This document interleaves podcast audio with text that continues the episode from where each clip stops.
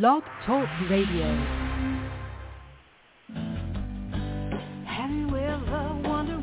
Welcome to Mind Shifters Radio with the Forgiveness Doctor, Doctor Michael Ryce. I'm Jeanie Ryce, your co-host. We also have co-hosts Doctor Tim Hayes and Michelle Pichette. We will share with you the wisdom of the first century Aramaic internal process of forgiveness.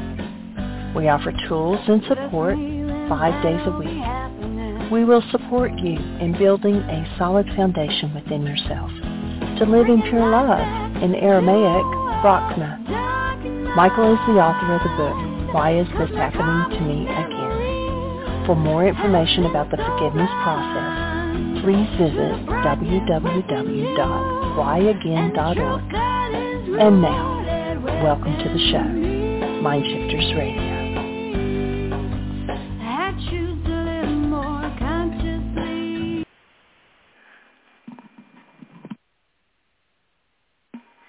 Hello and welcome to Mind Shifters Radio. I'm Tim Hayes. I'm your host for the first hour. And today is Wednesday, May seventeenth, twenty twenty-three.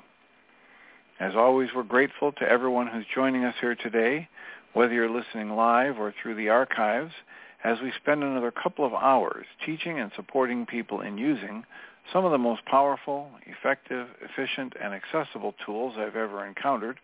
These tools are available absolutely free through the tireless efforts of Doctor Michael and Jeanie Ryce on the website at w h y a g a i n dot org. If you go to that website and click on the two words that say Start Here in the upper left-hand corner, it will take you to a page where you can download and read Chapter twenty-four of Doctor Michael Ryce's book. His book is titled, Why Is This Happening to Me Again? That chapter of the book contains a narrative description and explanation of the primary tool in this work. That tool is called the Reality Management Worksheet, sometimes called the Reality Management Wake-Up Sheet, and it's a tool I've been using to great effect for over eighteen years to improve the quality of my life and most of my relationships, and to turn any negative emotional experience I have into part of the infallible guidance system that each and every one of us has been given. You can also download the actual worksheet process itself. It's a simple P D F file. Click the link, download it, print it off, copy it as often as you'd like, and use it over and over again absolutely free. You can also go to your app store and type in the three words Heartland Aramaic Forgiveness. And if you choose to do that before you're done typing the word forgiveness, you'll see the glowing heart icon. If you choose to tap on that, it will let you download a completely free and private app that contains the Reality Management Worksheet.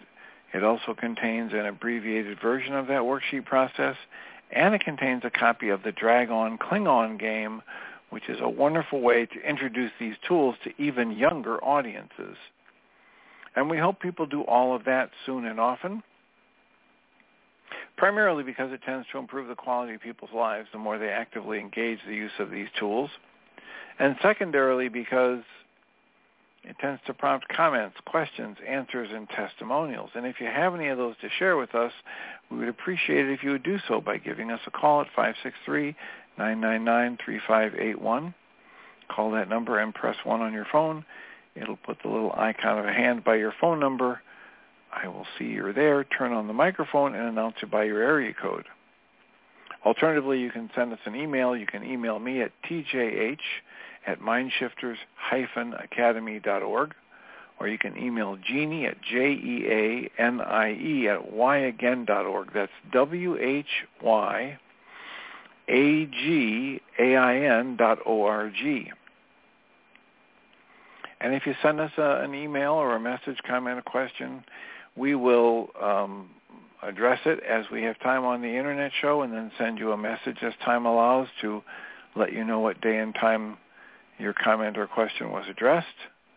And you can then listen back to the archives for the feedback.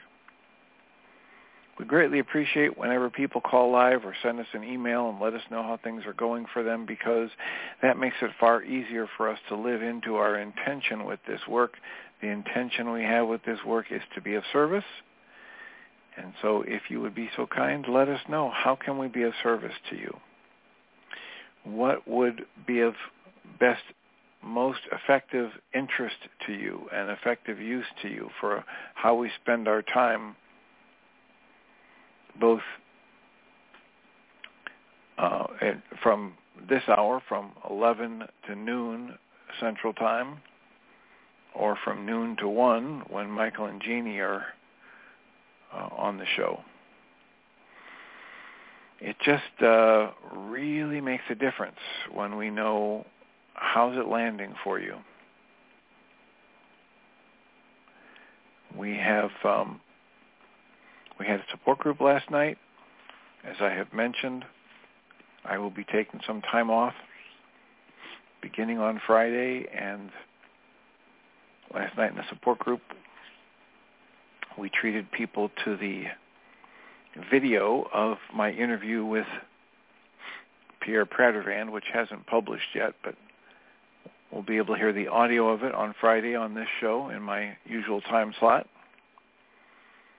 And we were discussing with him some of his life history and what led him to write the book, his newest book, which is The Gentle Art of Spiritual Discernment, and his ideas about spirituality and an individual pursuing their own path to spirituality rather than blindly following uh, a teacher or um, a group, a religion, or um, a faith group of some kind. And um,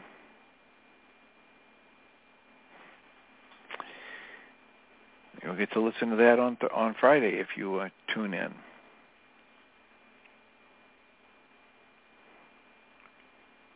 It's it's it's interesting what, and one of the things that I took from our, our group last night was how differently each of us are assimilating and making sense of these talks or videos or whatever we're doing, because we each have our own history and our own meanings for these things. And um, I had somebody that I had introduced to the work recently and gave her the why again dot org uh, website information, and she came back and she said, "I'm not sure I agree with that."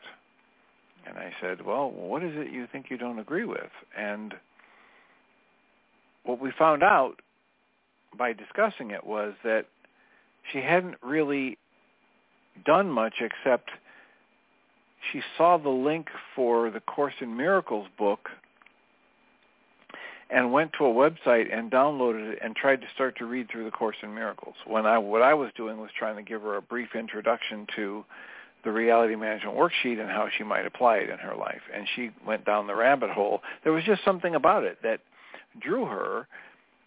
And then when she got drawn to it, then she found that what she was doing mostly was arguing against it rather than just, you know, letting it sit there and and or letting herself get active in the use of the Reality Management Worksheet. So That's that's a new thing. I've never had that happen before when I sent somebody to Doctor Michael Ryce's uh, website. I have had people who've gone to the website and said, "I can't make head or tails of it, and, and I'm I'm confused," which is um, why Jeanie has now put up two, two new videos about how to navigate their material, either the website or the app on the phone. And um, so I found out just by accident today that um, that those two videos are not accessible through my Apple, um, my iPhone, and they are accessible through the Google phone or, or through the Android platform. So I don't know what the deal is. I will pass that along to uh, Jeanie. But if you go on your laptop and go to the website, there are these two wonderful videos that Jeanie put together to help step people through the hundreds, if not thousands, of pages they have on their why again dot org website. And rather than clicking on those, this person that I sent to their website scanned all the way down to Course in Miracles, went to a different website, downloaded Course in Miracles, and got lost in it. And um, and basically wanted to come in and have an argument about whether or not sin is real. So, I mean, it's just, it's fascinating to me how every one of us sees the world so, so differently. And so I might think, hey, what I'm doing here is useful, and we're reading the A Walk in the Physical book by Christian Sundberg, and weaving in Guy Finley stories and Dale Ellen Hoffman references and Byron Katie's work, and and I might be thinking, this is wonderful and fascinating, and I watch the switchboard, and sometimes people are on and they drop off. I don't know, they drop off because they were driving and they went to a different cell area, or they're bored, or they're offended, or and it's all okay. We have to just understand that if I take offense to something someone said or did, it's me creating and taking the offense. Even if they intended the offense, I don't have to take it. I'm the one that creates the feeling within me of being offended. I was doing some energy release work earlier today for another person, and there was this corded or, or bound-up connection of compound emotions that had to do with uh, failure, guilt, and hopelessness. And I, as I've mentioned before, there are a number of people that I've worked with. They're just wonderful people. They are, they're working actively day in and day out to be the best person they know how to be. And they would assess themselves as being a failure in this or that. They would assess themselves as needing to have guilt because they were unable to succeed in this or that. They can generate the thought pattern of it is hopeless because they failed to succeed in this or that. And I am looking at this from the outside, and I'm thinking, oh my gosh, this is one of the best fathers I've ever seen. This is one of the best examples of mothering I've ever seen. This is a person with really healthy boundaries that's not going to put up with abuse. And I'm looking at the same stuff they're looking at, but we're clearly not seeing the same thing. I had another person in my office recently who was challenging the bottom line observation that says, if I have a negative thought active in my mind about myself or somebody else, or a negative emotion active in my mind and body, I can instantly know three things. Number one, I can know that it's either a lie or based on a falsehood. Number two, I can know that it's an old tape playing. It's not about what's going on in the current moment. And the third thing I can know about it is, if I sit and spin with thoughts about it, I speak from it or I act from it, it's just going to make my life worse. It cannot improve my life to think, speak, or act from a negative emotional state or on a negative thought. Well, I've observed this over and over again, and every time I look at it afresh, I observe the same thing. And this person wanted to argue about how there's no way I can know it's a lie or based on a falsehood. And if you've listened to me long enough, you might have guessed my answer was, okay. What do you mean, okay? I mean, I'm not going to try and convince you that if you have a negative thought about yourself or somebody else, it's a lie or based on a falsehood. I'm just going to ask you to start observing it for yourself. And if it's true that this person is horrible, and that, or that you're horrible, or that what this person did is causing your upset, then when you apply the reality management worksheet process, it won't have any effect. When you work to dismantle the source of your upset within you, it won't work, because the truth will be, you know, that you're observing that that person is causing my upset. And if somebody outside of you is actually causing your emotions or your upset, then it doesn't matter what you do inside of you, you won't get rid of it. However, if every time you have an emotional upset, a negative thought pattern or an active emo- negative emotion in your system, and you do a reality management worksheet process, and it shifts the emotional state that you're experiencing, right there in front of your eyes is in the moment demonstration that it was a lie that someone or something outside of you caused your emotions. And that the cause of your emotions is only, always, and forever rooted inside you, where you choose to focus your mind energy on which pattern of thoughts. And that and nothing else is always the cause of your emotions.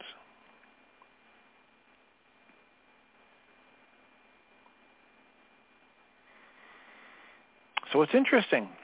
We are in this dance together with people, and there will be um, plenty of opportunities for us to learn and grow if we keep ourselves in that wide open space and we keep asking to be shown. If, on the other hand, we insist that we know and that we're right and other people or the world is wrong, we will not learn. We will not grow. That's just how the system works. You do have the capacity to choose the focus of your conscious awareness in each new present moment. And it will be that focus of the awareness, your conscious awareness in each new present moment, that actually creates your experience of life. So if you choose to focus your conscious awareness on thoughts that you know what's right and you know what's wrong and you know who should do what and you know that this person caused your emotion, that will be your experience in life. And you will not have the possibility in that moment or the next to learn until you soften that belief and you open yourself to the possibility of learning something new. That happens when you breathe and soften and start with these basic observations. Number one, I don't know everything. It's a simple observation. It is an accurate observation for any human being on the planet. Number two, based on that first observation, the second observation that's also true, observably true, is whatever it is I think I know is either only partially true or perhaps even completely false. And if I stay in the active presence of those two observations and I stay open, now I've created the conditions for learning. The possibility is there for me to learn something new, for the mind that I walked into that situation with to be expanded and to grow and to stretch.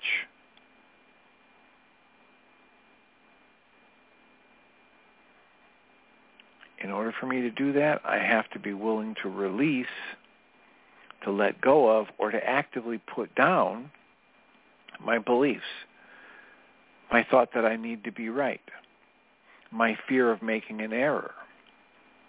I have to be able to feel the fear of making an error and do something new anyway. Because if I'm not willing to do something new, I can't ever experience anything new. I will only, always and forever, keep repeating the patterns I've already lived. And this, as we talk about, is why Doctor Michael Ryce created the Three Early Memories of Conflict exercise and worksheet that's available at why again dot org.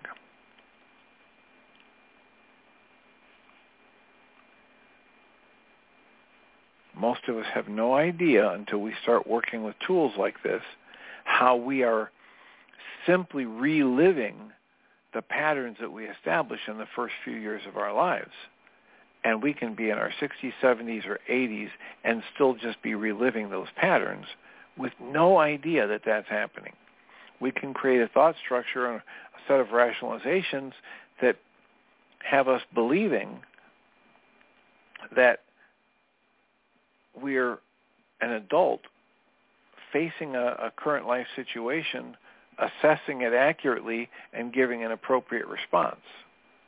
When the actuality can be that we are a wounded fiver or twelve-year-old in the body of an adult that just got, the wounded five or twelve-year-old mindset just got activated, takes over the body of the adult and reenacts the pattern of behaviors and emotional responses and thoughts that it believes were necessary for it to survive when it encountered that kind of a situation when it was twelve years old, or when it interpreted life that way when it was twelve years old. I am probably, from the egoic perspective, uh, uh, and really enjoying a little bit too much the book by uh, Richard Schwartz, which, um, as I mentioned before, um, he has a book. The most uh, common book associated with him is the Internal Family Systems book. He created the system of Internal Family Systems, which is a way of conceptualizing working with people in therapy that says we all have many multiple parts within us. And how those parts interact with each other, and whether or not those parts work cooperatively or in competition with each other, is a powerful dynamic that determines the quality of our life and relationships. And it's been one of the more well-researched and um, effective theories or techniques for use for working in therapy, in, in actual talk therapy, for years now, for decades now. And now he's written a book titled, You Are the One You've Been Looking For, or You Are the One You've Been Waiting For.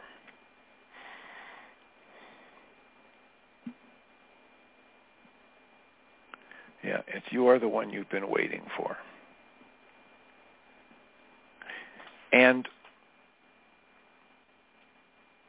as I mentioned previously, he's um, he's saying in the first chapter what I've been saying for a lot of years and caught a lot of flack about in different times when I was in a family therapy session or a couples therapy session, because I have observed over and over again that if I think somebody else is causing my upset, I'm doomed. So as soon as I'm feeling some kind of an upset, whether it's in a marital relationship or a work setting or a group setting or a school setting or a family therapy setting, the most important thing for me to do is turn the focus inside myself and dismantle that upset. Bring the upset level down low enough that my logic and my emotions are back online. And no amount of working with a therapist or a set of coaches or, you know, the authority figure at the school to get the bully to change this or that, or to get my spouse to do this or that differently. No amount of that is going to produce any lasting change for the better within me.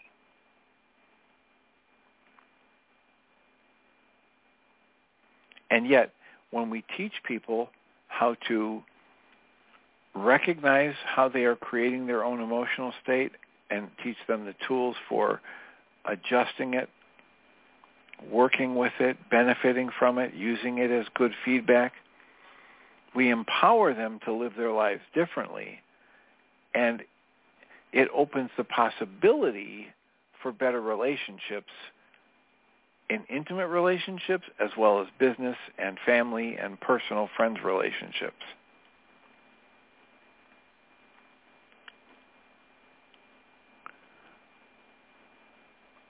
I just mentioned that because I said I would keep people posted. It's it's um, panning out to be a very solid book.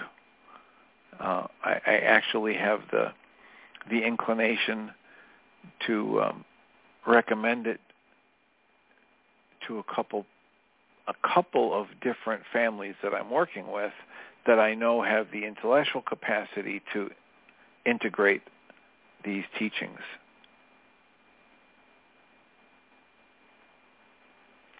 So Our call-in number is five six three, nine nine nine, three five eight one.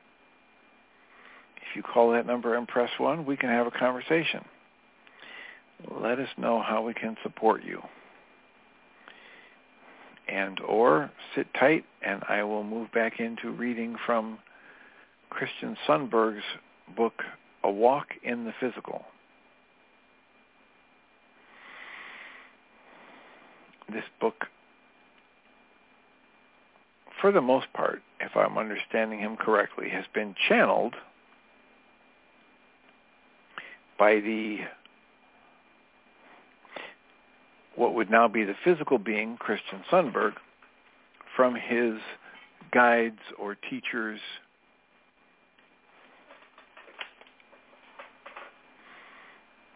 or associates from the non-physical realm.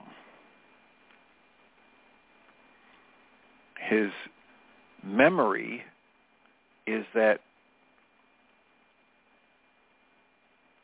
when he was in the non-physical, he made the choice to come into physical and to ask to be able to have some in a level of intelligence and to have some memory of his experience in the non-physical. And um,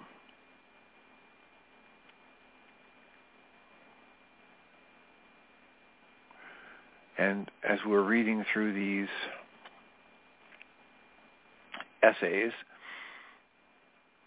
one of the last ones we read yesterday was a perspective on suffering and how it can be difficult for us in human form to understand that our higher self, our spirit, our soul, our consciousness may be actively choosing the situations that we find so difficult and that we would label as suffering because of the growth that it, we, achieve through experiencing these things just the way we're experiencing them. The next essay is essay number eighty-four, and it's titled, Evil as Ignorance to Love.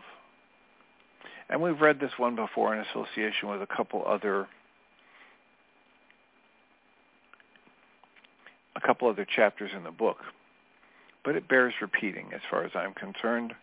And the essay reads, There is only love. Our minds, our Western minds, have trouble with that. There is only love. There is only the flow of creation. There is only the one mind. You could say there is only God. You could say there is only light.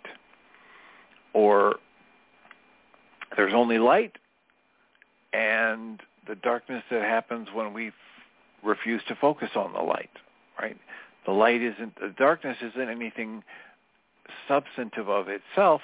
It's the absence of illumination. It's the absence of my willingness to look in this area or that area. So the essay reads, There is only love. Though many of us are acting from the darkness of an experience of lack of love, all beings at their core are the light of source. All beings are of love. All beings desire love. All beings are called to love. And it is the ultimate nature of the light within us all. Sometimes the individual spirit experiences the darkness as a temporary sojourn, even though the Spirit's true loving nature remains unchanged. The Spirit's local personality can, through its own experience of being distanced from love, it can fall into a vibration that is experienced as being far from the native source, energy, light, love, creation itself. From that place, the personality can make decisions which create a challenge for others. That darkness is not some separate power or authority. It is merely the natural result of real consciousness exercising imperfect intent whenever it experiences distance from the native true nature, its fundamental essence as love. So in that sense, there is no evil. It's just the light acting from a temporary ignorance of its true nature. The essay goes on and says, the human ego often rejects the idea that there is no evil, in part because our collective consciousness has grown within a history and environment in which it was meaningful to identify one's enemy. But at the most fundamental level, there is no enemy. Ultimately, you have no enemies. Even the most heinous of crimes are acts committed from a place of lack of awareness of love. They're created from the place of lack of awareness of love rather than a place of intrinsic evil. The evildoer needs love, even if he or she rejects it. Love is the answer. This does not mean that we need to accept acts of cruelty or that we should stand by when intervention is required. It simply means that even as we do intervene, we can recognize that the one we are intervening with is not a foe. In fact, this is another embodiment of the light making its way with free will through a very challenging world. Evil comes from human beings as actions only when there is ignorance to love, ignorance to the truth of love, or when there is a perceived separation from love. And having experienced that within ourselves, if we choose to, we can understand the truth of that. Each of us has had times where we have felt hatred and rage, and we've had an experience of feeling fearful because we felt we were vulnerable and separated from our source.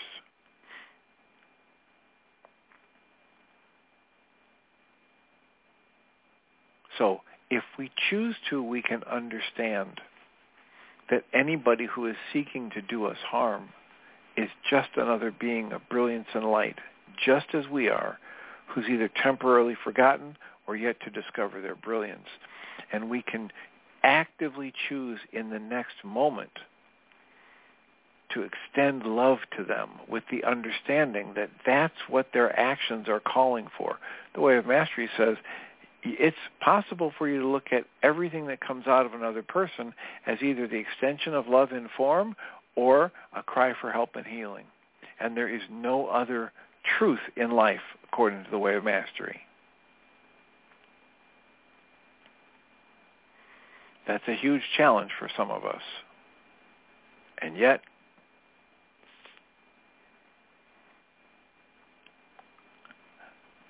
how my life has improved by accepting that template as as the basis of my observations of interacting with anyone or anything, the way my life has improved from that can't be spoken in words. The next essay is titled, You Never Left Home. It's essay number eighty-five. And the essay reads, You never left home. Your spirit is still there. The essence of you is still there. While you are there, you've committed a part of yourself into this local, physical, time-bound experience. In order to have this experience, the part of you that came here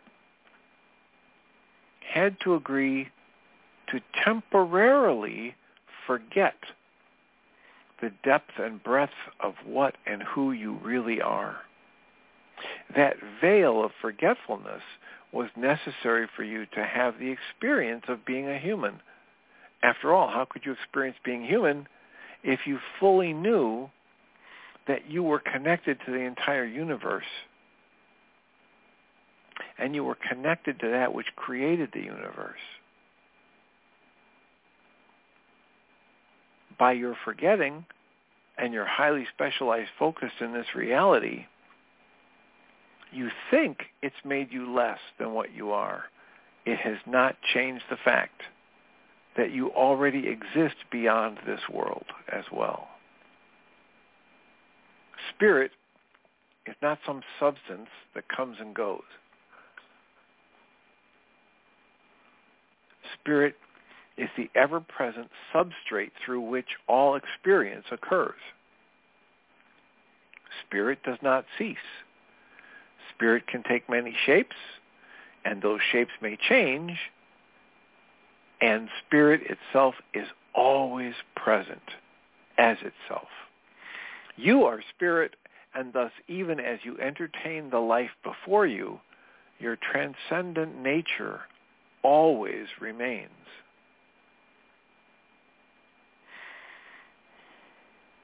For those of us who are so deep in the dream, this is an important fact to remember, because our believing in the separation of the spirit from the physical has helped to keep us in an experience of distance. Now, as I read that, my mind flashes on how in the in the Way of Mastery, from very early on, it starts suggesting some exercises we can do. And one of the exercises it suggests we do is to sit in a chair and just imagine what it would be like to be the Christ. Not to be Jesus, but to be the Christ, the Christ mind, to be connected to the Christ mind, to be the anointed one, to be part of the spark of divine mind. And practice pretending, practice imagining, practice visualizing, practice breathing into, practice watching the thoughts around. The exercise of sitting in a chair as your true self. That's another way to say, as the Christ, that's your true self. Your essence, your consciousness, this higher self, this soul, this spirit they're talking about, it's all the same, all these different words for the same thing. Your essence, consciousness, who and what you truly are, is something you've forgotten. And so, spiritual teachings like this one and Way of Mastery say, why don't you practice remembering and just see if you like it, see how it expands your perception. See how it expands the range of options for a response and behavior pattern when somebody does something that seems to go against you or the way you think life should be. Practice remembering the truth that you're not just a physical being, that you've got this awareness that transcends time and space.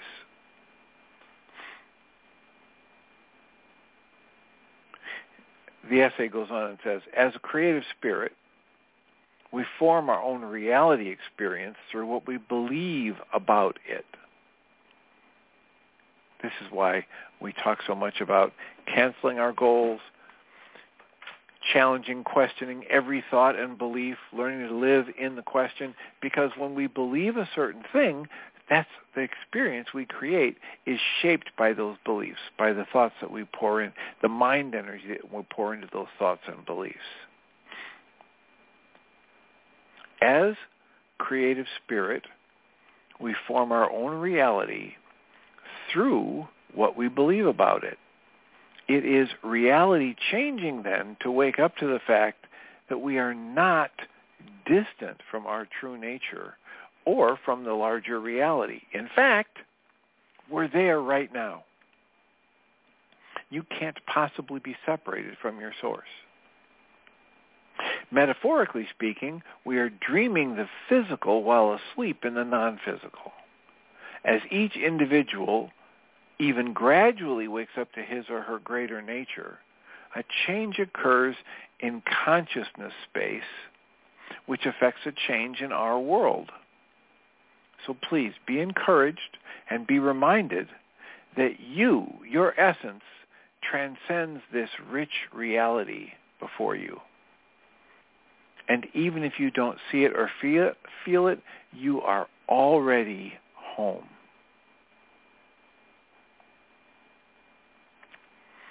That last half a paragraph is for everybody who has anxiety, everybody whose favorite miserable is worry. Be encouraged and be reminded that you, your essence, transcends this rich reality experience that you're having. And even if you don't see it or feel it, you're already home. When this book and others talk about how your purpose for being here is to improve the quality of your intention toward love, and then you have a thought, oh my God, I've spent the last three days forgetting about my spiritual practice and not having a, the best intention, and I've screwed it all up, and I've slid, I've slid down to the bottom of the, of the mountain again. None of that is true. None of that is true according to this teaching. You are already home. Your essence never left home. That's the title of this essay. You, who you really are, your consciousness, your soul, your spirit, never left its home. Way of Mastery says it slightly differently, but tries to drive home the same point. You cannot be other than you were created to be. The truth that is true always, the Way of Mastery talks about that phrase over and over again. This is the truth that is true always. You remain as you were created to be. You are a part of the creative flow. You cannot be separated from your Creator. You are light. You are love. You are part of the one mind. You will never meet a stranger. Everyone that you encounter, if you take a breath and get centered before you interact with them, and remember, this is another part of the divine mind. This is another spark of consciousness. This is another being of brilliance and light, even if they've temporarily forgotten or yet to discover their brilliance. And I, you, all of us are free to interact with each other from that perspective in each new present moment.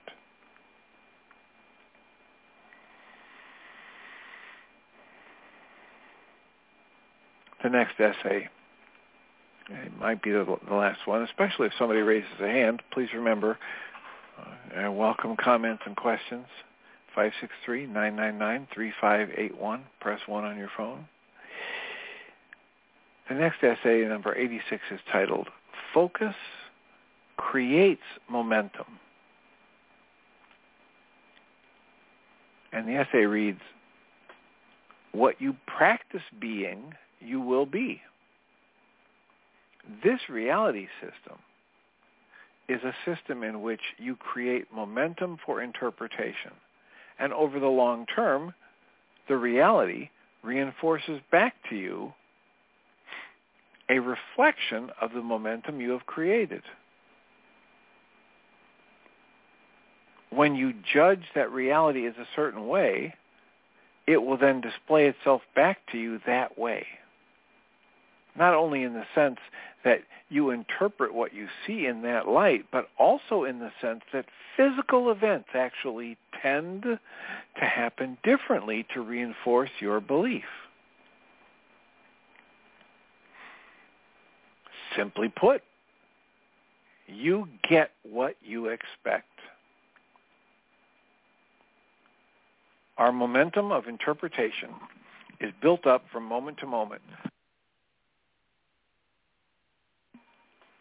Over the course of a lifetime, it's built up moment to moment. Each moment, then, is an opportunity to redirect our focus to where we prefer.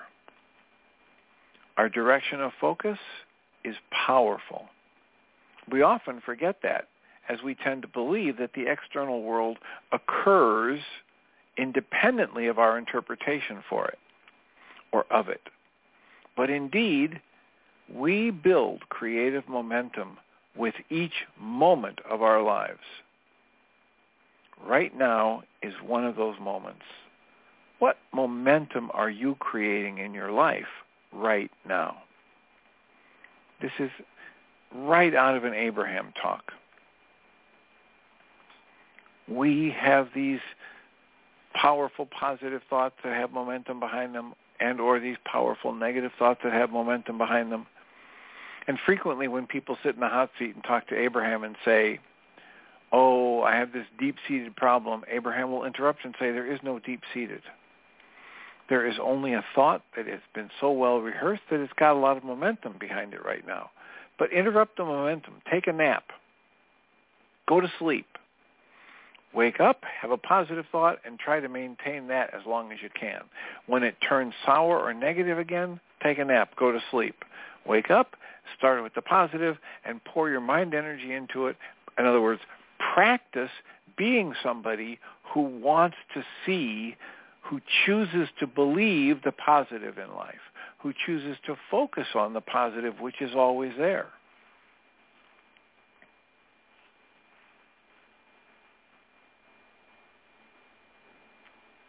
I, sometimes I have, you know, a bloody tongue from sitting in sessions with patients whose lives are so blessed in so many ways.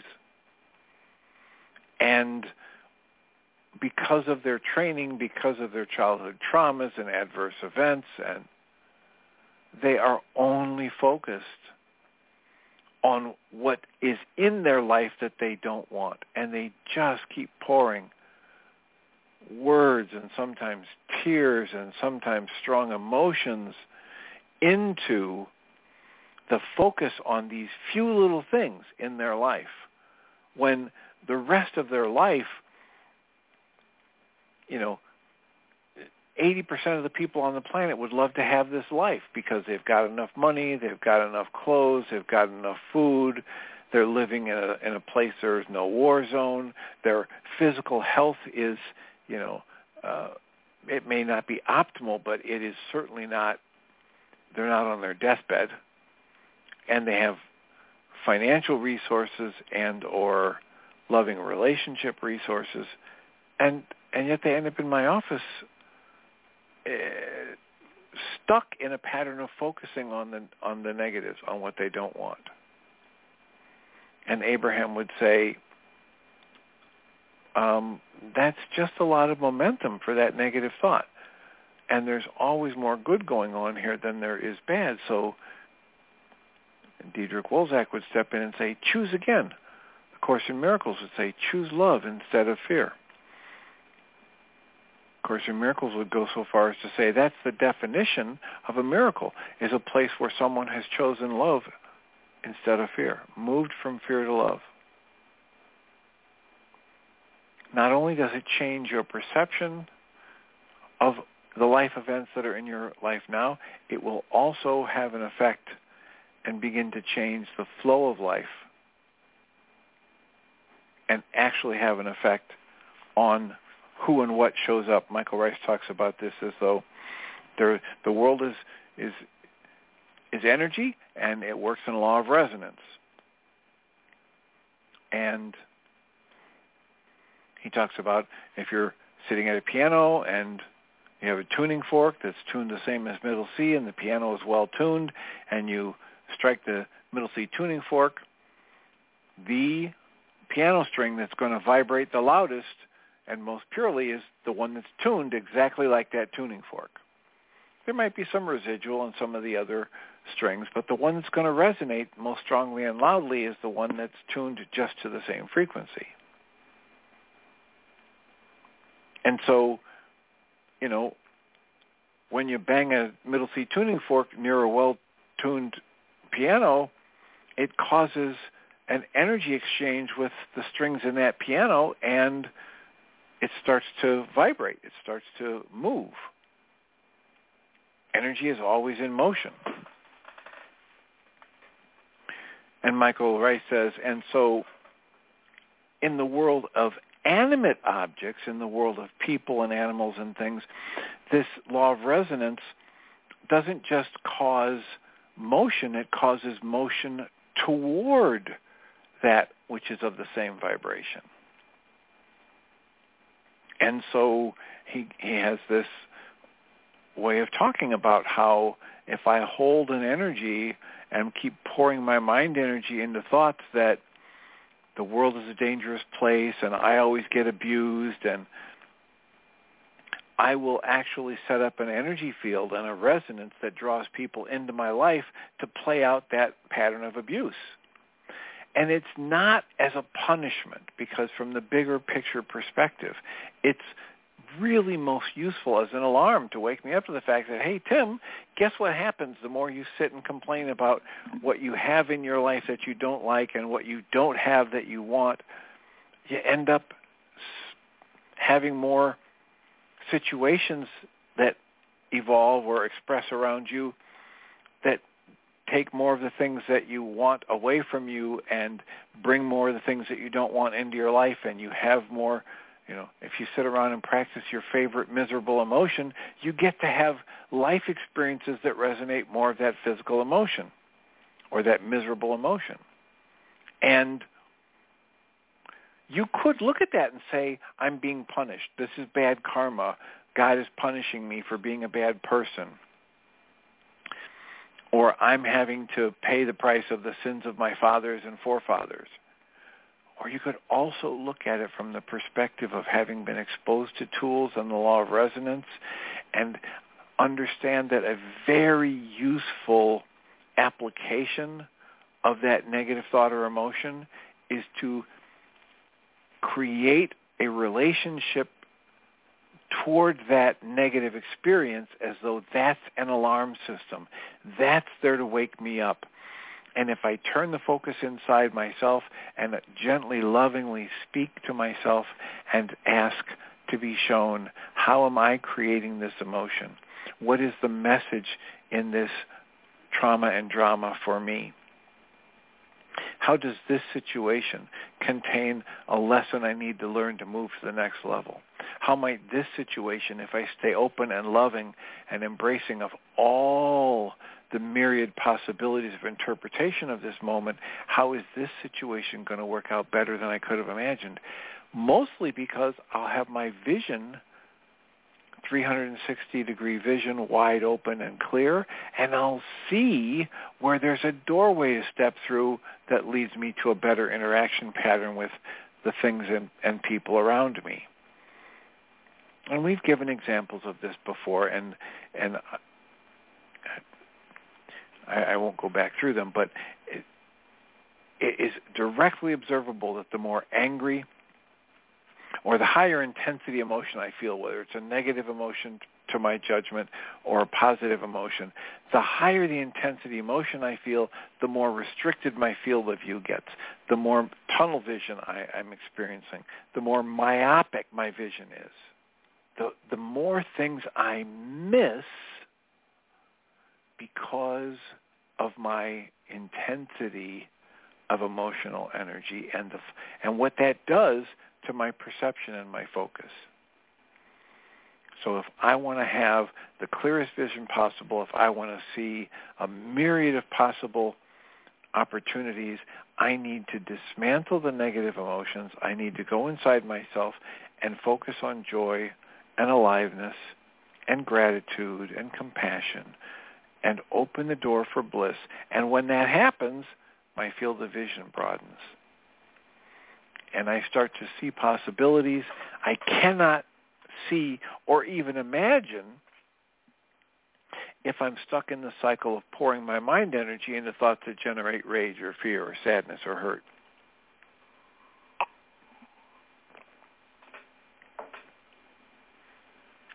At least that's what I've observed time and time again over the last eighteen, nineteen, twenty, twenty-five years, however you want to mark the passage of time since I've been exposed to these tools and these observations.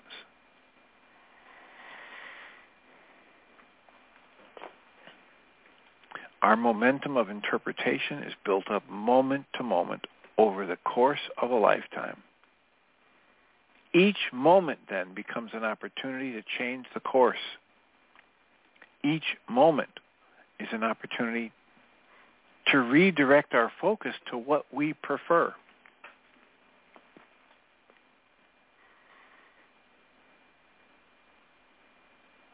I saw this morning a a quote from Maya Angelou that I thoroughly enjoyed, and it was about how she's had a lot of clouds in her life, and yet she's also had a lot of rainbows in those clouds. And when she goes to give a speech or get on stage, when she stands up to translate something for people, when she goes to teach her classes, when she goes to direct a movie, she brings everyone that's ever been kind to her with her in that moment. She she asks them, whether they're black, white, Asian, Sp- Spanish-speaking, Native American, gay or straight, everybody. She says, come with me. I'm going on stage. I need you. Come with me. I need you now, even though if you're long dead. So she says, I never feel that I have no help. I've had rainbows in my clouds. And the thing to do, it seems to me, is to prepare myself so that I can be a rainbow in someone else's cloud. Someone who may not look like me, may not call God the same name, may not call God at all if they call God. I may not eat the same dishes or prepare food the same way they do. I may not dance their dances or speak their language. But I can be a blessing to somebody if I change my focus. If I focus on the cloud and I say I don't want clouds, I want a sunny day, it's almost impossible for me to be a blessing to somebody else or to myself in that moment. But if I go into a situation and I see a cloud and I remember, hey, there have been a lot of clouds in my life, and there have been a lot of people who've been blessings to me through difficult times. And I call on them. I call on my memory of them. I don't ever feel alone. So that's my offering for today. I will remind us all that we come from love. We're made of this stuff we call love. We actually are love, and everything else is false. I will be here again tomorrow, and then recorded shows, the Pierre Pradervand new interview will be on, on available on Friday in this hour, and I'll welcome Jeanie Ryce. Thank you, Doctor Tim. Appreciate you. You're very welcome and deserving. Have a wonderful show. Thanks. So welcome, everybody, to the second hour of MindShifters Radio, and today is Wednesday, May the seventeenth, twenty twenty-three. And our call-in number is five six three, nine nine nine, three five eight one. And press one, and that puts you into queue to talk to us. And we'd like to hear your comments and questions because that makes this your show. And we'll give Michael a moment to dial in. Decided that uh, we would just read a little bit each day out of The Untethered Soul by Michael Singer. And uh, I've also got a guided journal that I haven't gotten into yet, so I need to do that. I'll probably have some insights from that one as well. But Uh, then after I read from it, then Michael is giving the comparison of, of how it fits with the work that we are doing here. And uh, I invite you to go to the website and look around. I have now changed the uh, schedule. It still had uh, that we were going to do Heartland in twenty twenty-three, and we are not. So I've changed that. I think I made all the other corrections. We've got uh, the book club from this last week, from last Thursday, the eleventh, where they covered chapter three. And that's really interesting and would be a good study if you have the book, or you can get it online for free. Um, you can download it or just read it on our website. But um, they're going chapter at a time. In the previous, when they started the Why Is This Happening to Me Again in the book club, they were doing like three chapters at a time, and this time they're going into a little more depth, and they're doing one chapter at a time. So you can go to our website and under schedule, click on Global Online Book Club, and there will be the archived shows, and you'll see that there's chapter one, chapter two, chapter three. So you can go back and, and listen to them, read through the chapter, and have the discussion on the meaning of each of those chapters. So I invite you to do that and participate. And I spoke to uh, a lady this morning and suggested, you know, she was interested in this work going to some mental health workers. And I said, well, I suggest that they listen to the free three-hour Why Is This Happening to Me Again workshop that's under schedule. Schedule and then click on that and listen to three hours of the Why workshop. And that's going over the worksheet, the wake-up sheet. And I said, and then after they listen to that, then have them get in touch with us, you know, if they want to do an interview or something with Michael. So hopefully we'll hear something from that and take it a little further. And so Michael has joined us, and do you want to say anything before I start reading, Michael? Oh, why don't you just go for it, sweetie? All right. So picking up where we left off yesterday, and this is in the chapter called Your Inner Roommate. And to attain true inner freedom, you must be able to objectively watch your problems instead of being lost in them. No solution can possibly exist while you're lost in the energy of the problem. Everyone knows you can't deal well with a situation if you're getting anxious, scared, or angry about it. The first problem you have to deal with is your own reaction. You will not be able to solve anything outside until you own how the situation affects you inside. Problems are generally not what they appear to be. When you get clear enough, you will realize that the real pl- problem is that there is something inside of you that can have a problem with almost anything. The first step is to deal with that part of you. This involves a change from outer solution consciousness to inner solution consciousness. You have to break the habit of thinking that the solution to your problems is to rearrange things outside. The only permanent solution to your problem problems is to go inside and let go of the part of you that seems to have so many problems with reality. And once you do that, you can be clear enough to deal with what's left. There's, there really is a way to let go of the part of you that sees everything as a problem. It may seem impossible, but it's not. There is a part of your being that can actually abstract from your own melodrama. You can watch yourself be jealous or angry. You don't have to doubt it or analyze it. You can just be aware of it. Who is it that sees all of this? Who notices the changes going on inside? When you tell a friend, every time I talk to Tom, it gets me so upset. How do you know it gets you upset? You know that it, and their wording, of course, is, is off, but you know that it gets you upset because you're in there and you see what's going on in there. There's a separation between you and the anger or the jealousy. You are the one who's in there noticing these things. Once you take that seat of consciousness, you can get rid of those personal disturbances. You can start by watching. Just be aware that you are aware of what is going on in there. It's easy. What you'll notice is that you're watching a human being's personality with all its strengths and weaknesses. It's as though there's somebody in there with you. You might actually say you have a roommate. If you would like to meet your roommate, just try to sit inside yourself for a while in complete solitude and silence. You have the right. It's your inner domain. But instead of finding silence, you're going to listen to insistent chatter. Why am I doing this? I have more important things to do. This is a waste of time. There's nobody in here but me. What's all, this all about? And so forth. Right on cue, there's your roommate. You may have a clear intention to be quiet inside, but your roommate won't cooperate. And it's not just when you try to be quiet. It has something to say about everything you look at. I like it. I don't like it. This is good. That's bad. It just talks and talks.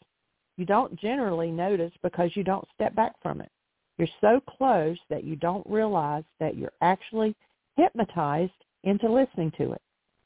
Basically, you're not alone in there. Two different aspects of your inner being. The first is you, the awesome, or the awareness, the witness, the center of your willful intentions. and the other is that which you watch. Problem is, the part that you watch never shuts up. If you could get rid of that part, even for a moment, the peace and serenity would be the nicest vacation you've ever had.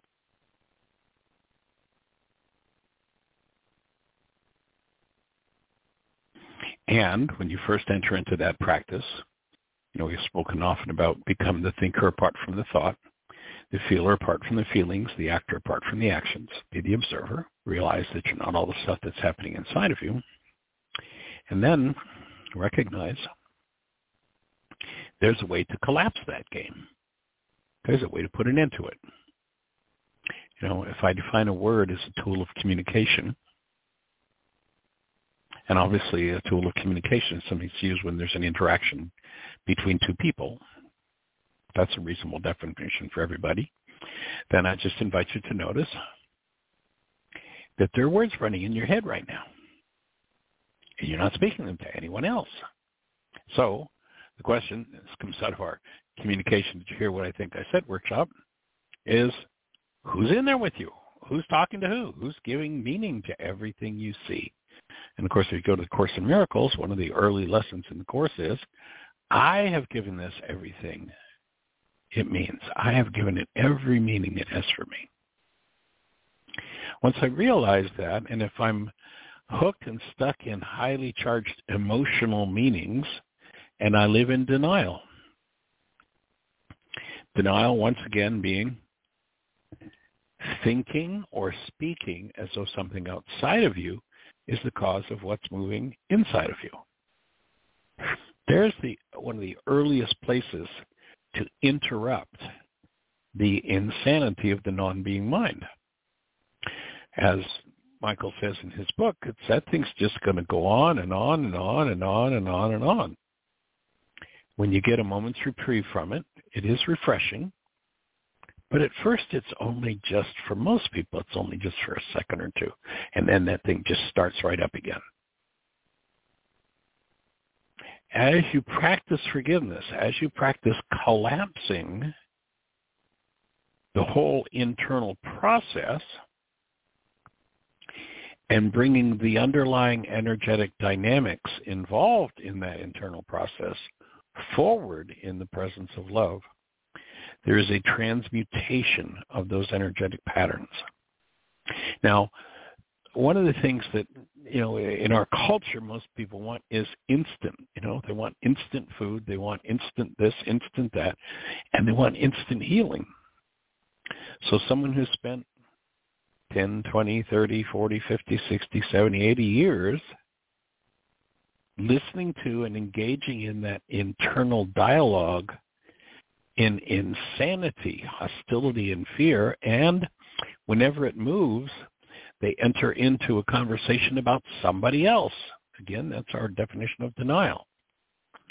By virtue of being born into the world, most everyone by about the age of four is a card-carrying member of the one world universal religion of blame. What's happening inside of me is somebody else's fault. It's the biggest lie that's ever been told. What's happening inside of me, happening inside of me, because it's inside of me. And you'll notice if you listen carefully to the projection language that most of the world uses, as well, yeah, well, you're upset about that, right? You know, how did that make you feel? Excuse me. You've never been upset about anything in your life. You just have upset, and when the upset's triggered, off goes the mind. And because you're a card-carrying member of the one world religion, universal religion of blame, then your conversation's about who it is that's the reason today that this untoward energy is moving inside of me. The blame game. It's always somebody else's fault. Now, when you ask yourself the question, how long has this been going on? Remember that song? How long has this been going on? Generations and generations and generations. If you look at one of the historical reference points in our culture, the ancient scriptures, you hear the starting of a story, starting in story form, of the beginning of human life. And within a very short time, I don't know that, uh, I've never really looked at it with this eye, but within a very short period of time, not sure exactly how many hours or days this was going on before this blame started, but you'll remember this guy named Adam confronts God with a problem in his life. And notice that it's this woman. Well, that story's been going on for a long time. And then, in case that blame isn't deep enough, he has a second layer of blame. This woman that you gave me. That's how long the conversation's been going on in humanity. And I just invite you to look around. I mean, I've done surveys. You know, when we, especially when we do our uh, communications, you hear what I think I said workshop. I've asked hundreds and hundreds of people around the globe when we do that workshop, how many lived with a parent who, when they were in upset, languaged responsibly that the upset was something that was theirs. We, in that workshop, we delineate between what we call projection language.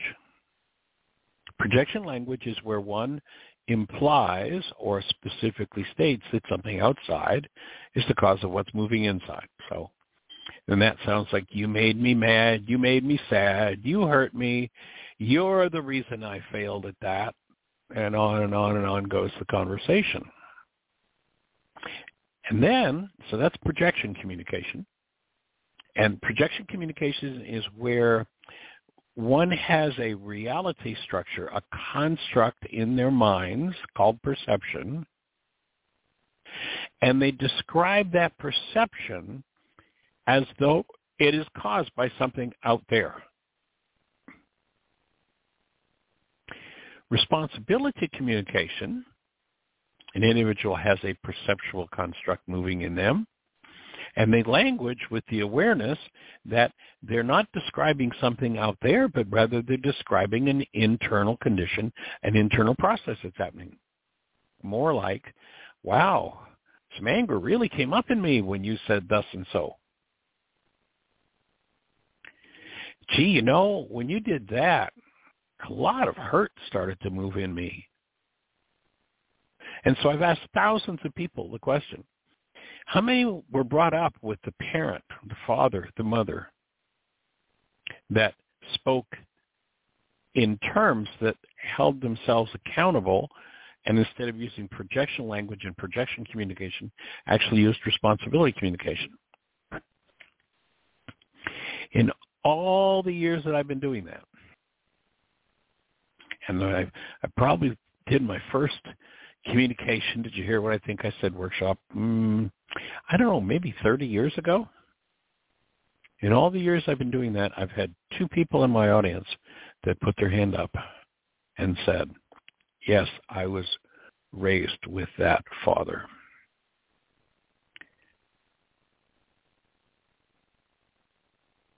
One of them,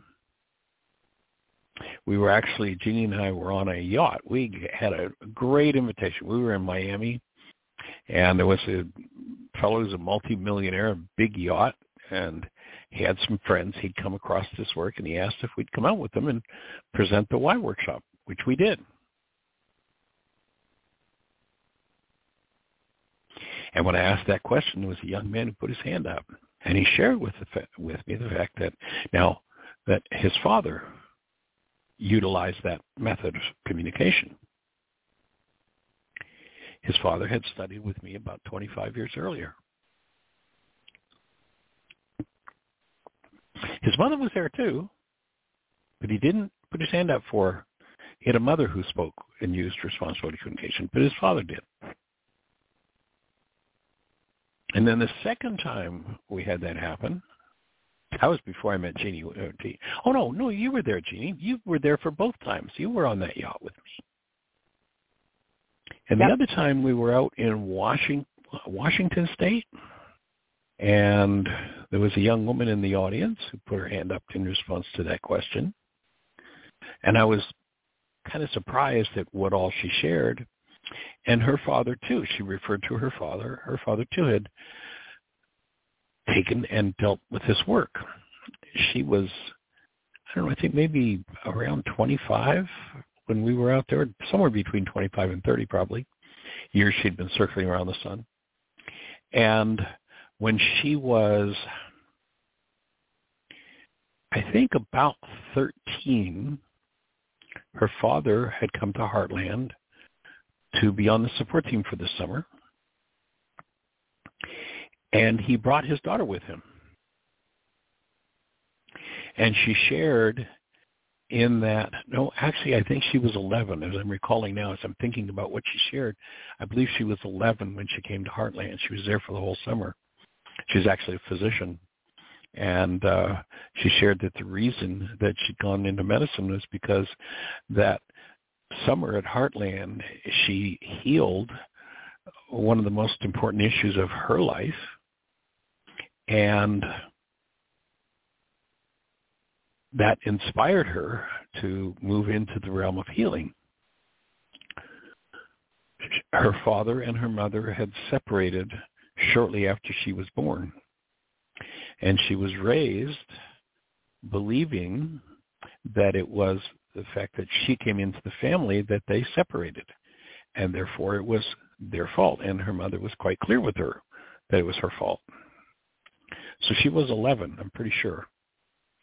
And what she shared, this was when we were out in out west and asked that question, what she shared was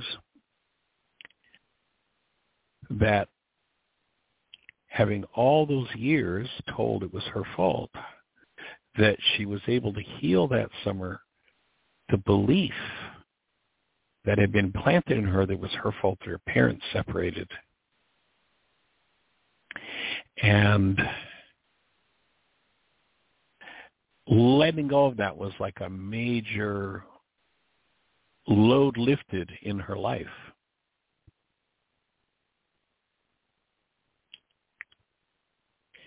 And that she had a father that when he spoke, spoke in terms of responsibility communication instead of projection communication. Now, most of the world is stuck in that game. They don't even know there's such a thing as responsibility communication, and they don't even have a clue.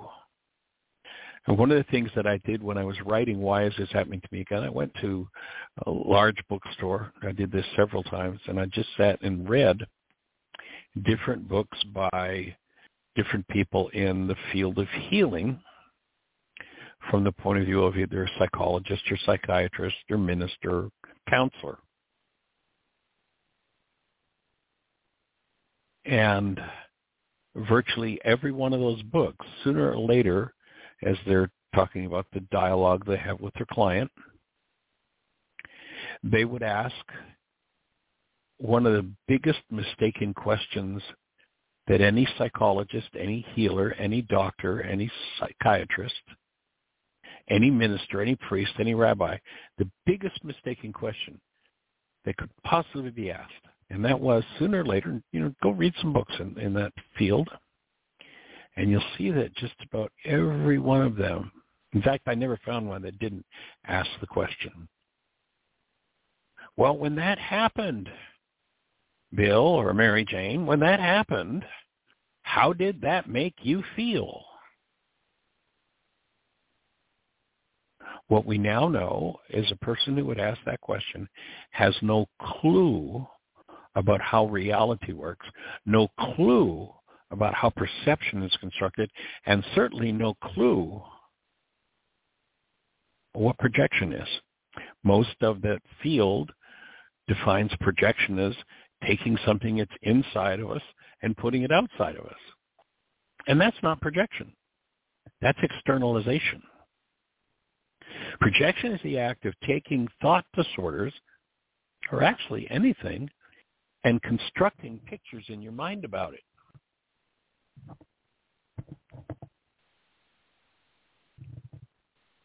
So when the mind generates a reality, that reality comes from brain cells. It's projected from a complex of thoughts.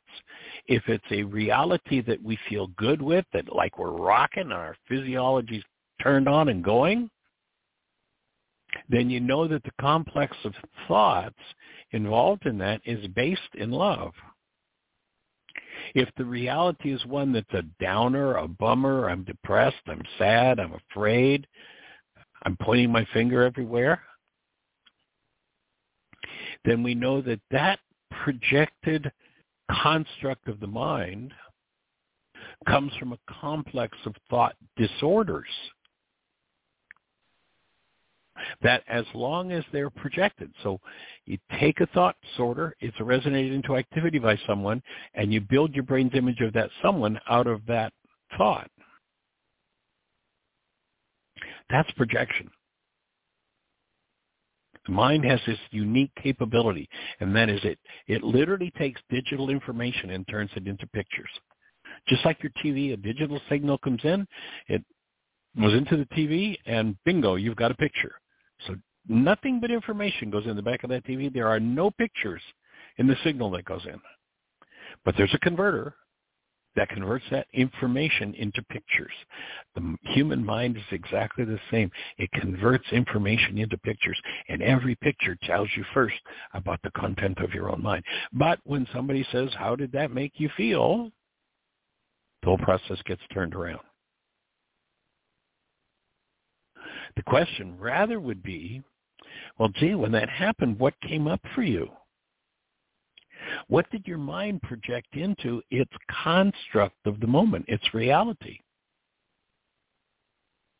And if someone describes something based in some form of pain or trauma, then you know that person has some form of pain or trauma within them that needs to be faced and removed, forgiven. Remembering that the word forgive means remove. It does not mean to let one off the hook. The whole idea, and virtually the whole world is practicing forgiveness, or what they call forgiveness, in a totally and completely errant form. I'll let you off the hook because I've projected this into my brain's image of you, and therefore you must be the problem in my life. Well, yes, I have been through this problem eighty-seven different times with forty-two different people, but it has to be your fault now, the same as last year it was his fault, and the year before it was her fault, and the year before it was their fault, and the year before it was, and the year before, and the year before, and the year before. Oh, golly. When does it end? It ends when you actually understand that nothing makes you feel anything. Feelings are an indicator, a signal sent out by a cell that tells the thinker of the thoughts what the quality of the thoughts are that they're thinking.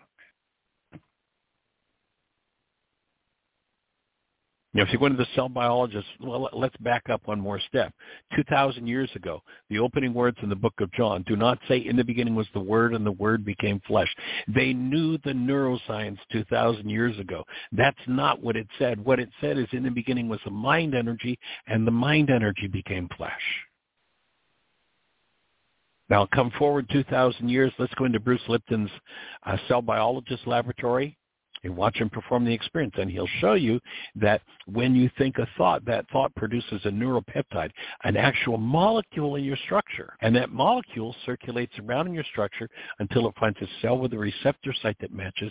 It lands on the cell, and inserts itself in the cell.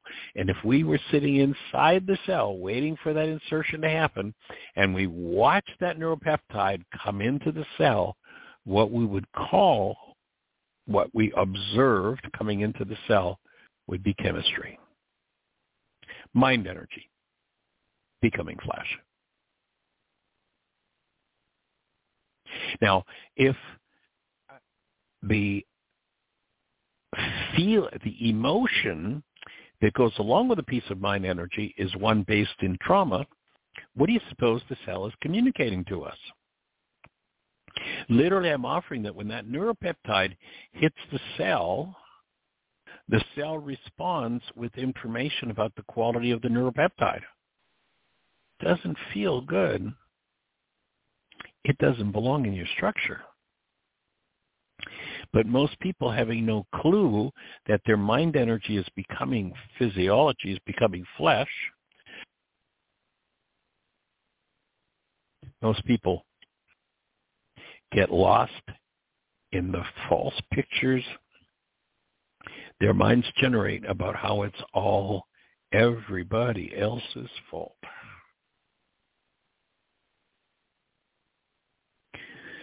So this man Yeshua two thousand years ago had a solution for this dilemma. He showed people exactly how to collapse the projected pain that people held, how to access the unconscious part of the mind involved in that process, and how to heal it. This was not about theology. The reason it stuck around for so long is it works. Now, people occasionally luck onto something that works.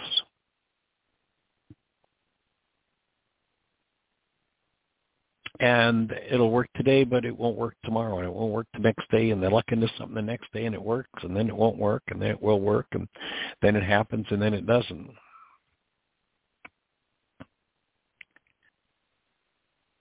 What Yeshua offered two thousand years ago was a tool that if you applied it persistently and consistently, especially when you were in pain, you would eradicate the pain from your life.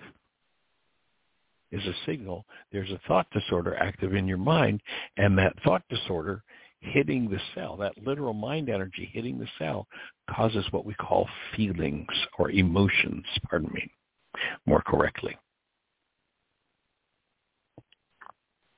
And those emotions that are painful are signaling destructive changes within your own cellular structure.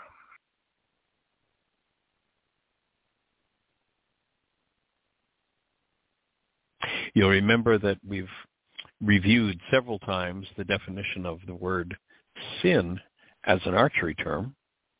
And when somebody fired at the target and missed the bullseye, on the archery range, the scorekeeper would yell, sin, would y- you're off the mark.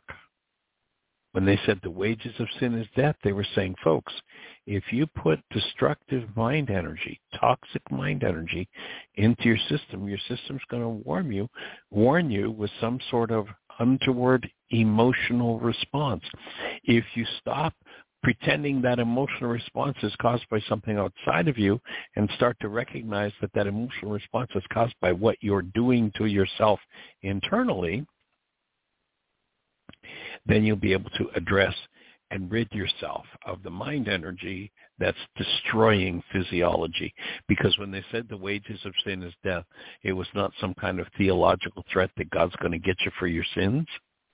It's simply a statement about here's how physiology works. You put enough disintegrative energy into those cells, yes, there's going to be screaming, raging pain as the cells deteriorate and die.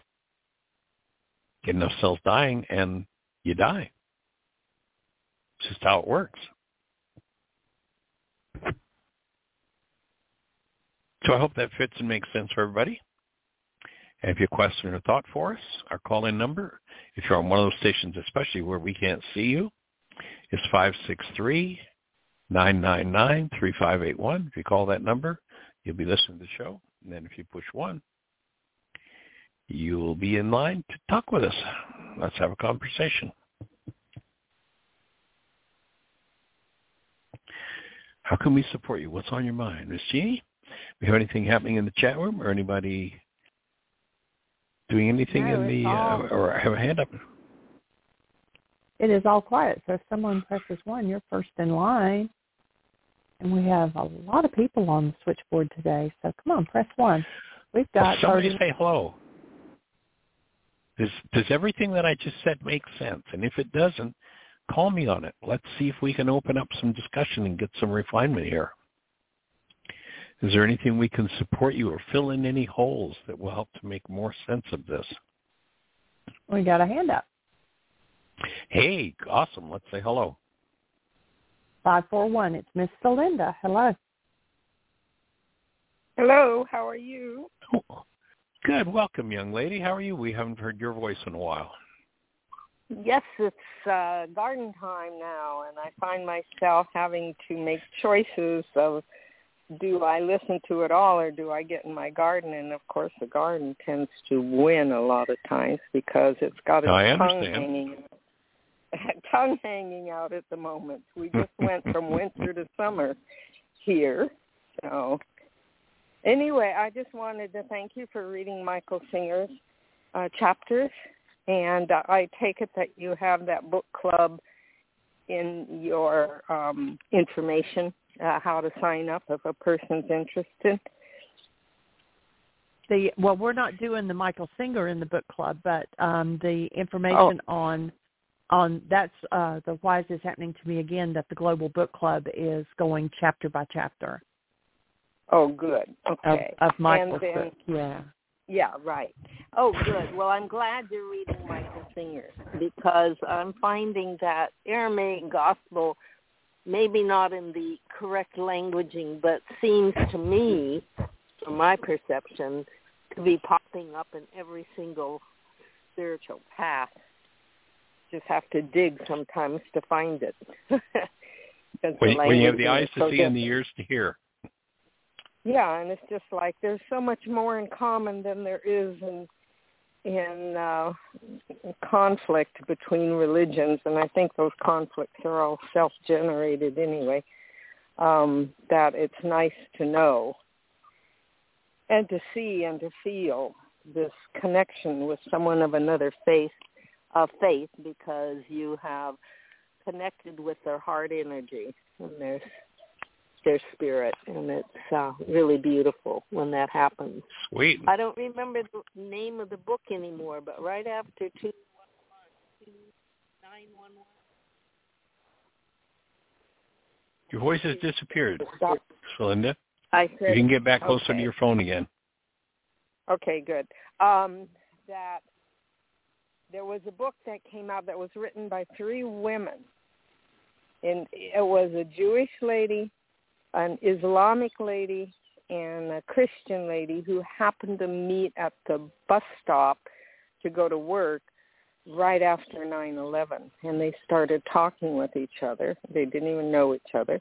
And they wrote this book. And it was just precisely that theme of not understanding each other and jumping to conclusions and making assumptions and um you know, getting stuck in your own cultural languaging and things like that. But when we go to the heart, uh, we can find the truth. Spirit, I think, resides in the heart, not the heart of the unconscious, but our heart of our higher self, the love heart of all it is. But anyway, that was. I'm just glad you're reading Michael Singer and making comments about it. I appreciate that. Cool. Awesome. Anything else exciting in your world? Other than I've got a gazillion daikon radish seedlings that I'm going to take home and probably stir fry, as I got a little uh-huh. excited when I seeded last fall. Yeah, so that ought to be interesting. And some of so my you, you onion a, butts that I put in are making green tops already, so I'm cutting them down, seeing if they'll come back again rather than just making seed all at once. See what happens. So you put daikon radish in as a cover crop or a winter cover crop? Is that what I understood yeah, you to say? I think, I, I think so, but I'm not sure because it's now coming up. Well, I guess so you must have put know. it in there if it's coming up. I'm sure I we put d- in there. I had a whole lot of daikon seed because I... have um, I do sprouts, and that's my radish that I use in my sprouts. So yeah, right. I probably well, we did that two years ago, and we had a crop. I mean, we had daikon radishes that were a foot and a half long. They're great for opening up the soil and opening air pathways and making room for worms, all kinds of neat things. So yeah, I'm sure that was a factor in my going ahead uh, and planting them so thickly, but I may not get bottoms because I planted them too cold, close, but the greens are good because we're shy on greens right now. Right. Well, it's good to leave them in the ground because when they they uh, start to digest themselves, they create great food for the microorganisms in the soil and uh, and help open those uh, channels for holding water and building soil and all kinds of neat stuff. So they're they're pretty awesome crop to plant. And then the next year, being biennial, if you leave the roots in the ground, the ones that are still alive will um, put up a seed head, and you'll have your seeds. Nice. For the following Very cool. year. Right. Well, take care and carry on, dear heart. You're doing great. All right. Lots of love. Blessings. Same to right. you. Bye-bye. Right. Darren, listener land, let's have a conversation. What's on your mind? Is all this making sense to you? And we bring gardens into the, the conversation on a fairly regular basis because without actual food going into your structure, you can't be healthy. And it's close to impossible. Some areas of the country, you can actually buy food, but most of the country, what the, is being sold was grown on dirt. And you can't grow food on dirt. They call it food. It's not food. Because without life and soil, like, you know, it's interesting. Commercial farmers believe that, well, what you, one of the things you have to do is you have to put ten gallons of glyphosate on every gallon, or probably on every acre of land to kill everything that's in the soil, absolutely sterilize the soil. So let's see, now we've killed everything in the soil. Now we have dirt. And we're going to see if we can get life from that dirt. Does that make any sense? No sense whatsoever. However, it makes a whole lot of money for chemical companies. Remember, we, was it back in the fifties we started to pound our brains with better living through chemistry? Oh, wow. What a mess that's been. So one of the things we want to reinforce for everybody is you have to eat food only grows on soil. If you can't find a farmer that's growing actual food, then you better start growing your own because what's coming out of that grocery store is not, I mean, it looks like food. It maybe sometimes smells like food and sometimes even tastes like food. But like, for instance, you know, when we started growing food here on our property about four years ago, we had tomatoes that I hadn't tasted a tomato like that in three decades or more. And so, you know, when the crop runs out, we, well, we'll go buy some. It's hard to find anything that even starts to taste like a tomato. Why is that? Because it's grown on dirt and it's not a tomato. Why is it like a red rubber ball? Why will it rot before it ripens? Because it's not food. It's fake. You know, they talk about fake news. Well, fake food came long before fake news. And it's interesting, you know, to go into a restaurant and and to try to explain to someone who's in the so-called food business that you actually want food. Like, you know, do you have butter, actual butter? Oh, yes, we have butter. And now comes the hydrogenated fat, deadly stuff.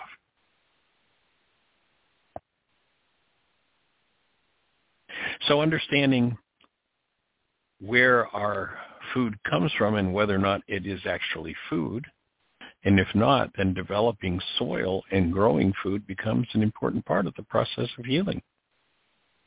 Because your forgiveness work will not be effective if you are nutritionally insolvent. People will run in circles and spirals and spirals and spirals and, and do the same piece of work over and over and over again if they're not nutritionally solvent.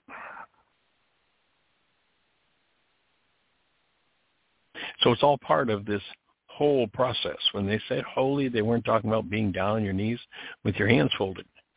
They were saying you've got to do every level of the energy system correctly in order to get the optimal possible outcome. So that's what we're here to support, and that's why that becomes part of the conversation as well. And if you're out there in listener land, on one of those stations where we can't see you in our control panel. Our call-in number is five six three, nine nine nine, three five eight one. Call that number. You're listening to the show. Which one? And we're having a conversation.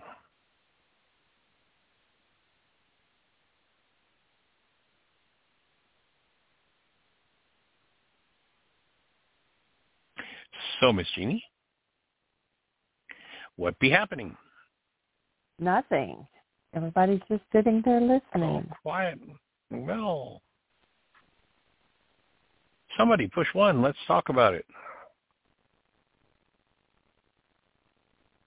We have a hand up.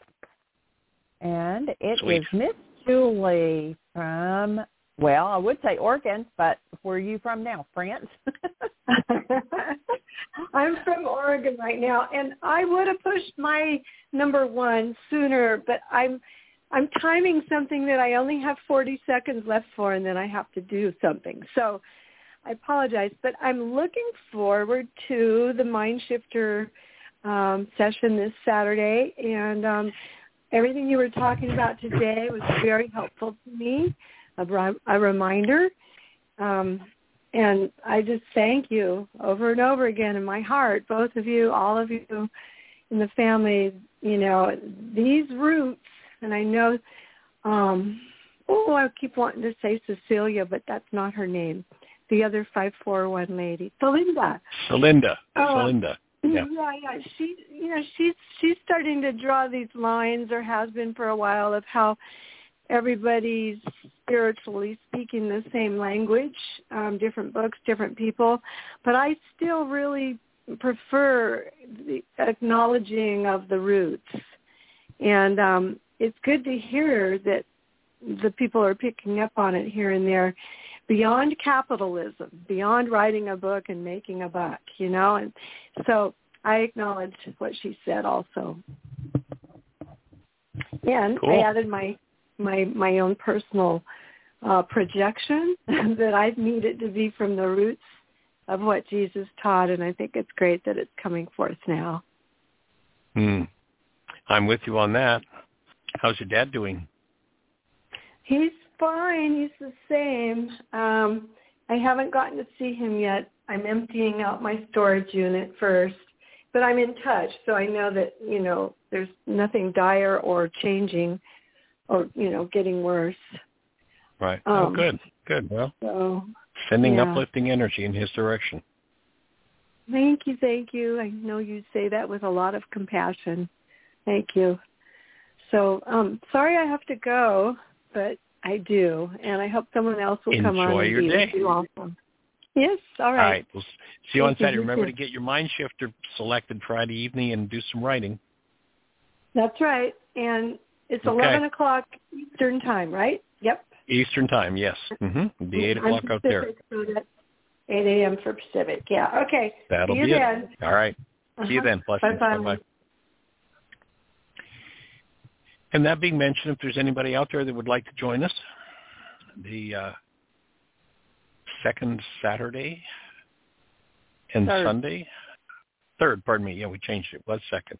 Third Saturday and Sunday of every month at eleven o'clock, eleven a.m. Eastern time. We engage in Mind Shifters and Stillpoint Breathing Club. So anybody who'd like to join us for that, you can do one single session where you'll learn the Stillpoint breathing process and have an experience of it. You uh, receive a couple of videos on the Mind Shifters process and how it works. And so Saturday we actually step in, do a little process work, and then go into the still point breathing, and then on Sunday we'll step back into, okay, what's moved, what's surfaced, what's uh, what needs to be processed, and do a question and answer sharing session. So if you'd like to join us for that, again, you can do one session, or we have a three-session package. You can do three monthly sessions, or there's an annual sign-up if you'd like to join us for that. That's going to happen this Saturday at eleven a.m. Eastern time. If you're interested in joining us and you're not a member of the uh, the group yet, uh, drop Jeanie an email, or if you've got my number, drop me a text or call me. Jeanie's email is J E A N I E at W H Y again dot org. So if you drop Jeanie an email letting us know your name and your phone number, that you're interested in joining us for that session, then we'll be in touch and get you set up to do it. The ever-expanding Mind Shifters list sent out to you. I think we're up to, what, uh, seventeen different sets of Mind Shifters now, Jeanie? I need to look. I think it is seventeen or maybe nineteen. In any event, if you want to join us, drop a note. Other than that, if you're out there in listener land, how can we support you? What's on your mind? five six three, nine nine nine, three five eight one. Call that number. You're listening to the show directly. Push one, and we're having a conversation. Don't wait till the last minute. Push the button now. We now have seventeen sections. seventeen, okay. Yeah. Cool. We have twelve minutes left. How about I read another little section out of this? Oh, sure. Let's go for it. So imagine what it would be like if you didn't have to bring this thing with you everywhere you go. Talking about the roommate. Real spiritual growth is about getting our getting out of this predicament. But first you have to realize that you've been locked in there with a maniac. In any situation or circumstance, your roommate can suddenly decide, I don't want to be here. I don't want to do this. I don't want to talk to this person. And you would immediately feel tense and uncomfortable. Your roommate can ruin anything you're doing without a moment's notice. It could ruin your wedding day or even your wedding night. That part of you can ruin anything and everything, and it generally does. You buy a brand new car, and it's beautiful, but every time you drive it, your inner roommate finds something wrong with it. The mental voice keeps pointing out every little squeak, every little vibration, until eventually you don't even like the car anymore. Once you see what this could do to your life, you are ready for spiritual growth. You're ready for real transformation when you finally say, look at this thing. It's ruining my life. I'm trying to live a peaceful, meaningful existence, but I feel like I'm sitting on top of a volcano. At any moment, this thing can decide to freak, close down, or fight with what's happening. One day, it likes someone. The next day, it decides to pick on everything they do. My life is a mess just because this thing that lives in here with me has to make a melodrama out of everything. Once you've seen this and you learn to no longer identify with your roommate, you're ready to be free of yourself.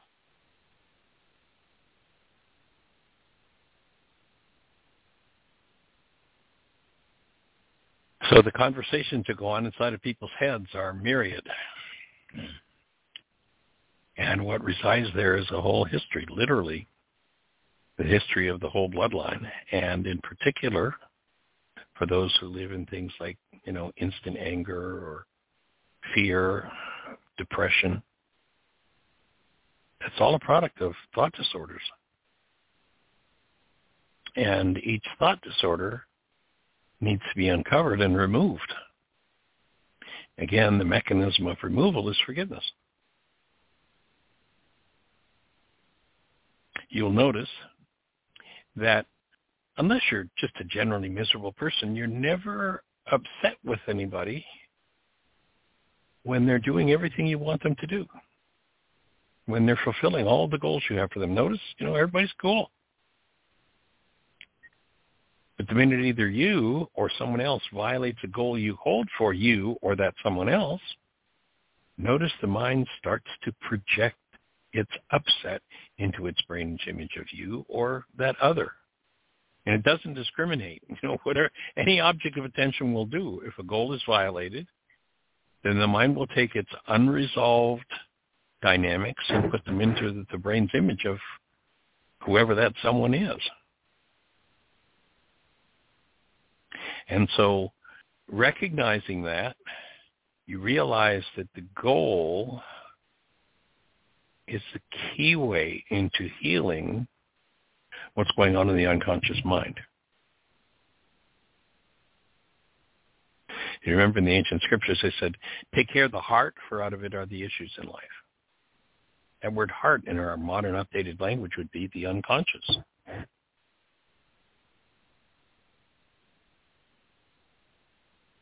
You must forgive from your heart. read that, remove from your unconscious the wrongs of your brother.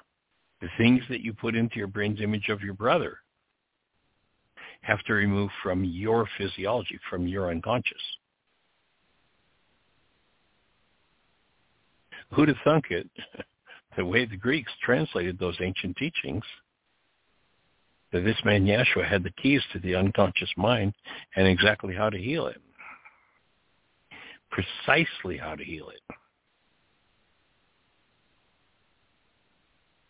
And those teachings have been, in too many cases, disappeared and hidden by people who refused to either understand or do their own work. Remember that passage we've talked about before where a group of disciples are with Yeshua, and basically they ask the question, what do we need to do to please the Creator? And he tells them, and half of his audience, literally half of his disciples, get up and leave and never come back, and they whine on their way out the door. Too hard a saying.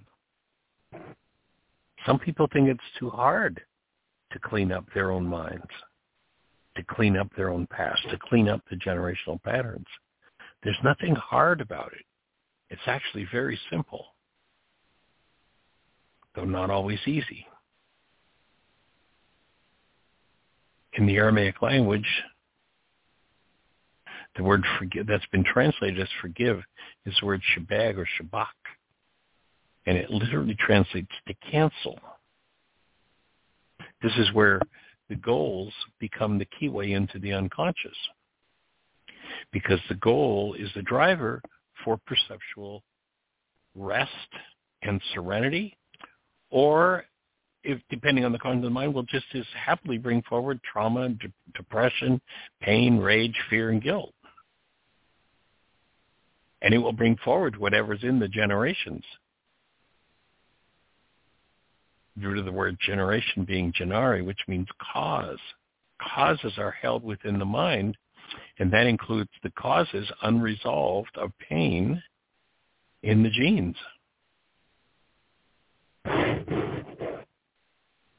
So it behooves us to understand how to collapse the surface mind's projected images and get down to the root of the real thing and begin to clean that out. And that's what happens with first century Aramaic forgiveness. It just, you just start to clean it out. Getting rid of it. So what is it that you need to face in your own world that you need to get rid of? What are, what are you working on?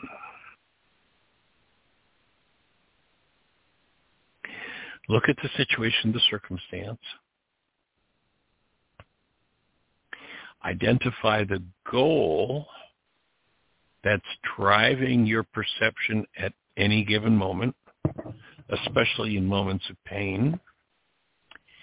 Cancel that goal. Having canceled the goal or removed the driver for pained perception, the pained perception collapses. You now have access to your own unconscious dynamics.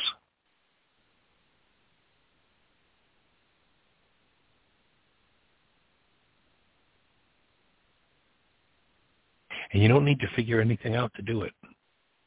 Take the tool. You know, if you're not using the forgiveness processes yet, please go to our website, why again dot org. And in the upper left-hand corner of the homepage, there's a link that says Start Here. Click that link and start to work through it. You can do the worksheet live on the website, download any number of different versions of the worksheet from the website, and or you can go to your app store on your phone and type in the words Heartland, H E A R T L A N D, Aramaic, A R A M I C, Forgiveness. If you type that into your app store, you'll be looking at the world's only forgiveness app. That app is designed to be extremely private. Only one permission is required to operate it. We don't want to be able to dial your phone or make changes to your file system, or send texts, or take pictures, or look at pictures, or take video. You're not interested in any of that.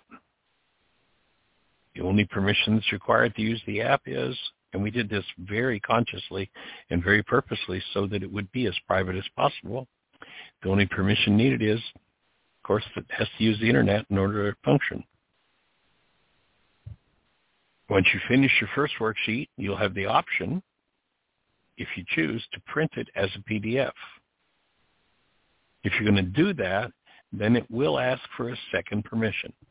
And the second permission will simply be to write to your drive so that it can save what it is that you want to save. Otherwise, there are no permissions.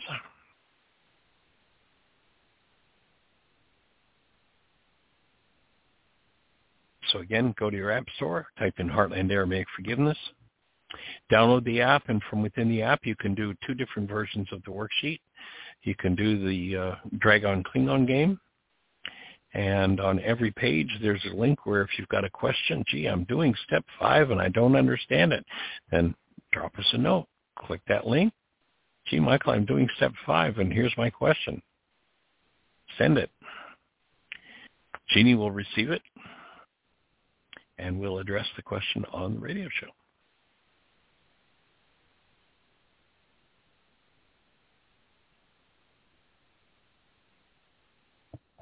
So you've got about three minutes. Time for one quick call if somebody wants to put a hand up real quick. Any other thoughts for you, Jeanie? Well, we actually only have a minute and a half. A minute and a half, okay. Close out. All right. Well, everybody, thank you for joining us, and we hold space for you to have the best year yet of your eternal life. Contact us for your interest in joining us for Stillpoint Breathing this weekend.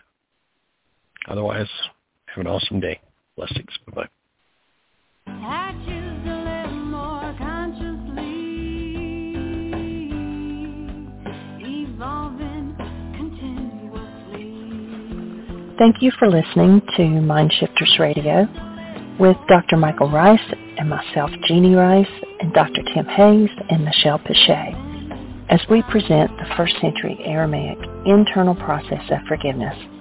We are here for two hours every Monday through Friday from twelve noon to two o'clock Eastern Time on Mind Shifters Radio. For more information on Aramaic forgiveness, please visit w w w dot why again dot org. That's w w w dot why again dot org.